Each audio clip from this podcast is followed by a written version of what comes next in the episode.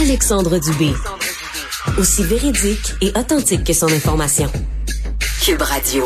Cube Radio. Le trio santé nous a présenté les grandes lignes de la prochaine campagne de vaccination de masse qui sera ouverte à l'ensemble de la population adulte. Euh, ce serait, ce sera quand même la quatrième campagne de vaccination depuis le début de la pandémie comme ça. On fait le point avec le docteur Carl Weiss, microbiologiste et spécialiste en maladies infectieuses à l'hôpital général juif de Montréal. Bonjour, docteur Weiss. Oui, bonjour. D'abord, vos premières impressions sur ce qui nous a été annoncé? Bon, mais d'abord, c'est très bien d'avoir une campagne en place. Je pense qu'au moins l'idée, c'est d'être préparé à ce qui va s'en venir dans le futur. Donc, euh, on peut pas être contre le fait que euh, on s'organise pour avoir des vaccins disponibles. Rappelez-vous, au début de la pandémie, les écueils, les problèmes logistiques, mhm. d'organisation, etc. qu'il y a eu. Donc, dans ce dans ce contexte-là, euh, je pense que le fait d'offrir une campagne de vaccination, c'est certainement une bonne chose. Par contre, ce que je dirais, c'est que il faut prioriser aujourd'hui aujourd'hui des groupes pour la vaccination parce que on en a appris beaucoup sur la vaccination. Alors, ce qu'on sait d'abord, c'est que grâce au vaccin, on est revenu à une société un peu plus ouverte et à une société qui est revenue un peu à la normale. Pourquoi? Parce que grâce à la vaccination, la maladie sévère avec la Covid a été réduite considérablement. Hein. Aujourd'hui, la Covid, ça n'a plus rien à voir avec ce qu'on voyait lors des premières vagues, donc la première, la deuxième vague. Euh, les gens qui font la Covid, pour l'immense majorité, sont des gens qui seront heureusement pas hospitalisés, qui feront pas de maladies sévères. Donc ça, c'est le point à rappeler. La deuxième chose, c'est que la vaccination donc protège contre la maladie sévère, protège contre évidemment le fait d'aller à l'hôpital aux soins intensifs et, et, bien sûr les décès, mais protège moins bien contre l'infection. C'est-à-dire, ça devient un petit peu, on, rentre dans une zone ce qu'on appelle d'endémicité. La Covid est là pour rester pendant longtemps et c'est pour ça que je vous dirais de parler de vagues, etc. C'est un petit peu anachronique aujourd'hui parce que euh, on va en avoir des vagues, des dizaines comme on en a pour l'influenza. c'est ça, on finira, on finira plus, docteur Weiss. Nommer chaque vague. donc, à un moment donné, euh, c'est juste qu'on va avoir, il faudra vivre avec, avec, la COVID, à tel point, je vous dirais qu'aujourd'hui, à l'hôpital, c'est devenu ça fait partie de notre questionnaire médical standard et habituel. Mmh. Avez-vous fait la COVID? Combien de fois? Quand? Et est-ce que vous avez été vacciné? Combien de vaccins avez-vous reçus? Donc, ce qui est important de se rappeler, c'est que la vaccination jouait un rôle essentiel dans le combat contre la COVID. Maintenant, on a la deuxième chose, c'est que puis au début, c'était correct. On a appliqué la recette de vaccination de la même façon à tout le monde. C'est-à-dire, et on a, on fait jamais ça en médecine habituellement. Euh, vous savez, on donne des, des vaccins aux, jeunes enfants à la naissance, on donne des vaccins aux personnes âgées, on, on donne des vaccins à des gens qui ont des problèmes de santé particuliers. Il y a très peu de vaccins qui sont des vaccins universels. Hein. Il y a le, le, tétanos, la diphtérie, mais il y a très peu de vaccins à qui on dit on vaccine tout le monde, peu importe, de la même façon. Alors, avec la COVID, c'était important de le faire.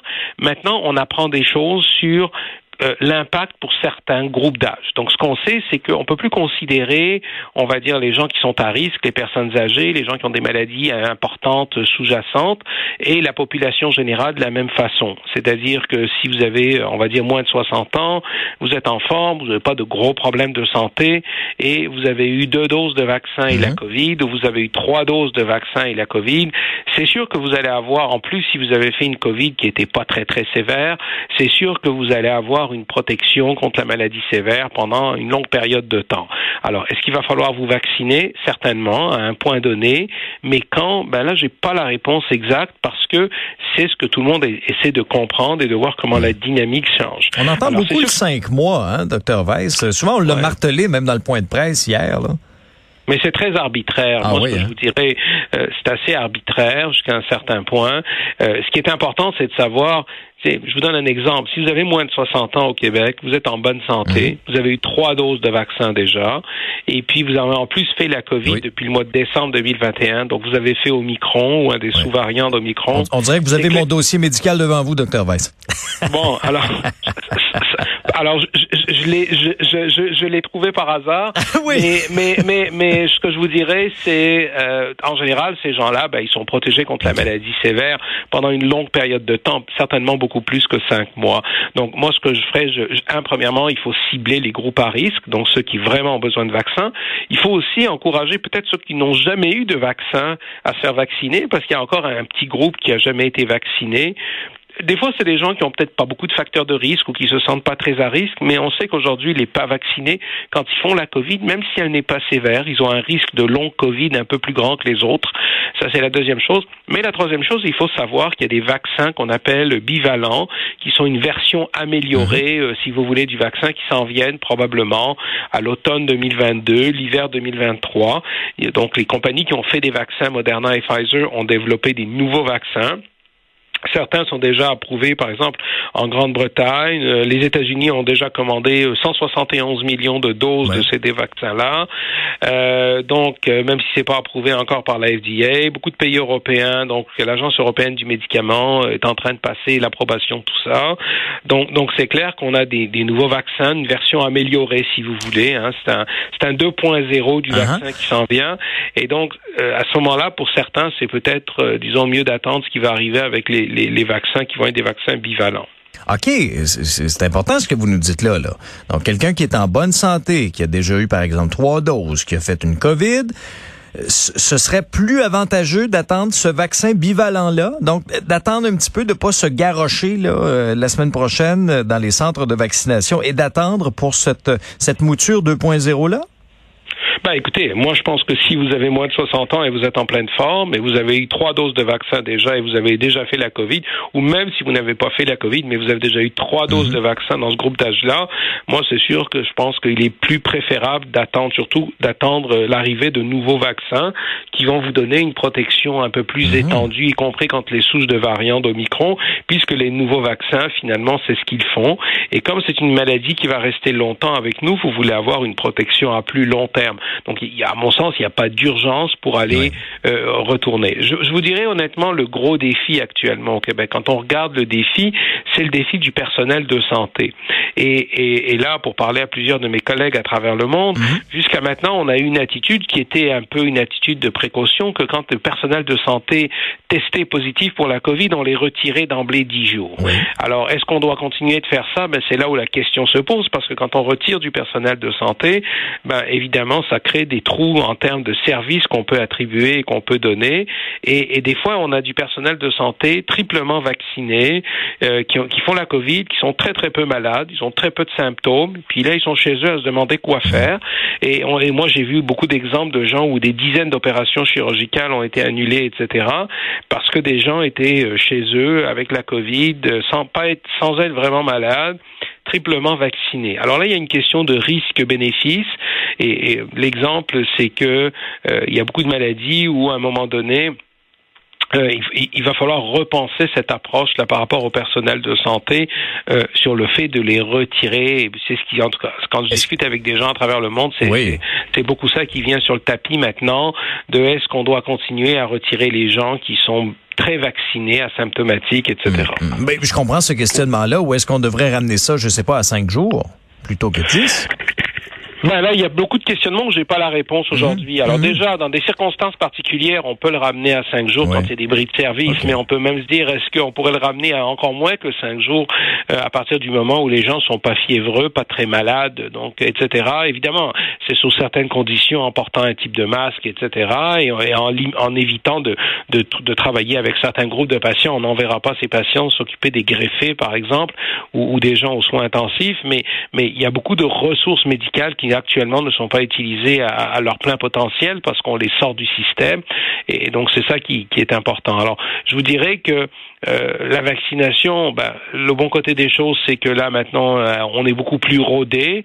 Le, deuxième point, c'est qu'on a des vaccins bivalents qui s'en viennent, qui vont probablement être. Euh, c'est comme un modèle d'auto, vous savez. Le, la première année, le modèle d'auto sort, mais là, il y a beaucoup d'améliorations qu'on fait. Donc le, nouveau modèle, là, il a été un peu redessiné, mais, mais ce qu'il faut que les gens sachent, c'est que c'est pas un nouveau modèle, c'est-à-dire c'est c'est pas une nouvelle auto qu'on vous vend. Donc euh, l'aspect de, de, de, la fiabilité de l'auto est là. Mhm. Donc on modifie pas de on modifie pas grand chose. Non, mais, on améliore. Ben oui, là on a les le siège chauffant puis le volant chauffant, docteur sur la deuxième voilà, si vous voulez.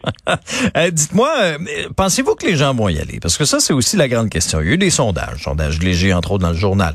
Il y a plusieurs personnes qui sont un peu ambivalent là. Est-ce que est-ce que ce sera un succès cette quatrième campagne de vaccination là, ou au contraire, euh, est-ce que est-ce que le taux de participation ne sera pas assez fort, notamment chez des personnes plus à risque, et puis euh, on, on vivra les conséquences de cette autre vague qui arrivera à l'automne? Bon, ben, moi je pense que les vagues vont arriver à l'automne, mais elles ne devraient pas perturber la société. Moi je suis assez optimiste dans l'affaire. Euh, par contre, ce qu'il y a, c'est que est-ce que les gens vont y aller? Les gens vont y aller s'ils ont la conviction qu'ils ont un bénéfice à recevoir le vaccin.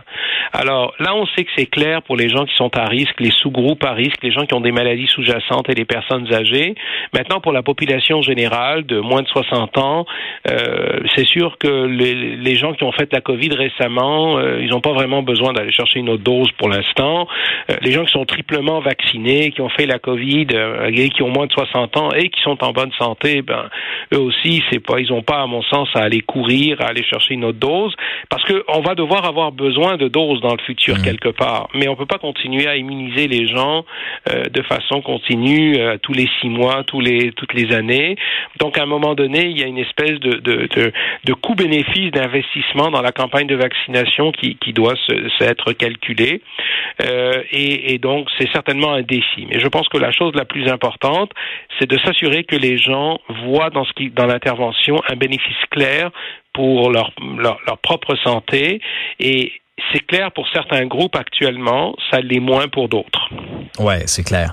Euh, moi, il y avait quelque chose en conclusion, docteur Weiss, qui m'avait quand même beaucoup marqué euh, pendant le temps des fêtes. C'était de voir à quel point on a été lent à mettre en place cette campagne de vaccination-là. On était très rigide sur le calendrier également, 60, 65 ans, 55, 60. Puis là, ben, on voyait, il y avait des plages horaires de disponibles, euh, mais les gens n'y allaient pas, si bien que ben, plusieurs personnes se sont contaminées pendant le temps des fêtes et, et parfois même, ça a été mon cas, euh, une semaine avant leur rendez-vous.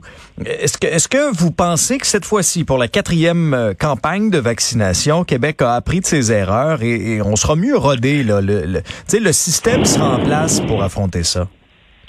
Ben, je l'espère parce que j'ai vu par exemple la campagne de vaccination aux États-Unis là qui a qui s'est déployée de façon logistique euh, sur une autre dimension. Euh, donc c'est clair qu'au début on a été très rigide. Euh, ça, il y a eu beaucoup, je vous dirais, euh, d'anicroche dans le système, mm. beaucoup de choses qui ont mal fonctionné. on a, par même les travailleurs de la santé, on ne les a pas vaccinés initialement assez rapidement. Ça, ça a été les, les, les, premières, les deuxièmes doses. Ça, c'est sûr que la campagne a fini par être un succès parce que c'est la population québécoise qui a été un succès. Euh, c'est pas la campagne en tant que telle. C'est les Québécois qui ont répondu, répondu en masse et qui sont allés se faire vacciner, qui ont attendu des heures en ligne, etc., et qui ont été disciplinés. Je pense que je vous dirais le grand succès de la campagne, c'est la population québécoise. Euh, maintenant, euh, je pense qu'on, j'espère qu'on a appris des erreurs du passé et qu'on aura beaucoup plus de fluidité, euh, de capacité d'adaptation euh, au niveau de la campagne. Donc, quand il faudra vacciner vacciner beaucoup de monde en très peu de temps, on devrait être capable de le faire. Euh, il faudra évidemment enlever toutes les barrières d'âge quand il faudra le faire, et il faudra vacciner n'importe qui et n'importe quand quand ça va être disponible. Alors euh, c'est sûr qu'on a tous entendu des histoires euh, d'horreur. Moi j'en ai vu. Mmh. J'ai vu par exemple beaucoup de jeunes qui voulaient se faire vacciner au cours des premières, deuxièmes doses, mmh. qui sont allés se présenter dans des centres de, soins et on leur on les a refusés parce qu'on leur a dit qu'ils faisaient pas dans le ils étaient pas dans le bon ah groupe d'âge. Alors ça c'est inacceptable, ça devrait jamais plus arriver. quand il y a des gens qui volontairement veulent aller se faire vacciner. Ben oui. Il me semble que c'est la logique. Euh, docteur euh, Karl Weiss, merci beaucoup. Toujours très clair avec vous. C'est apprécié. Bonne journée. Ça me fait plaisir. Au revoir. Au revoir.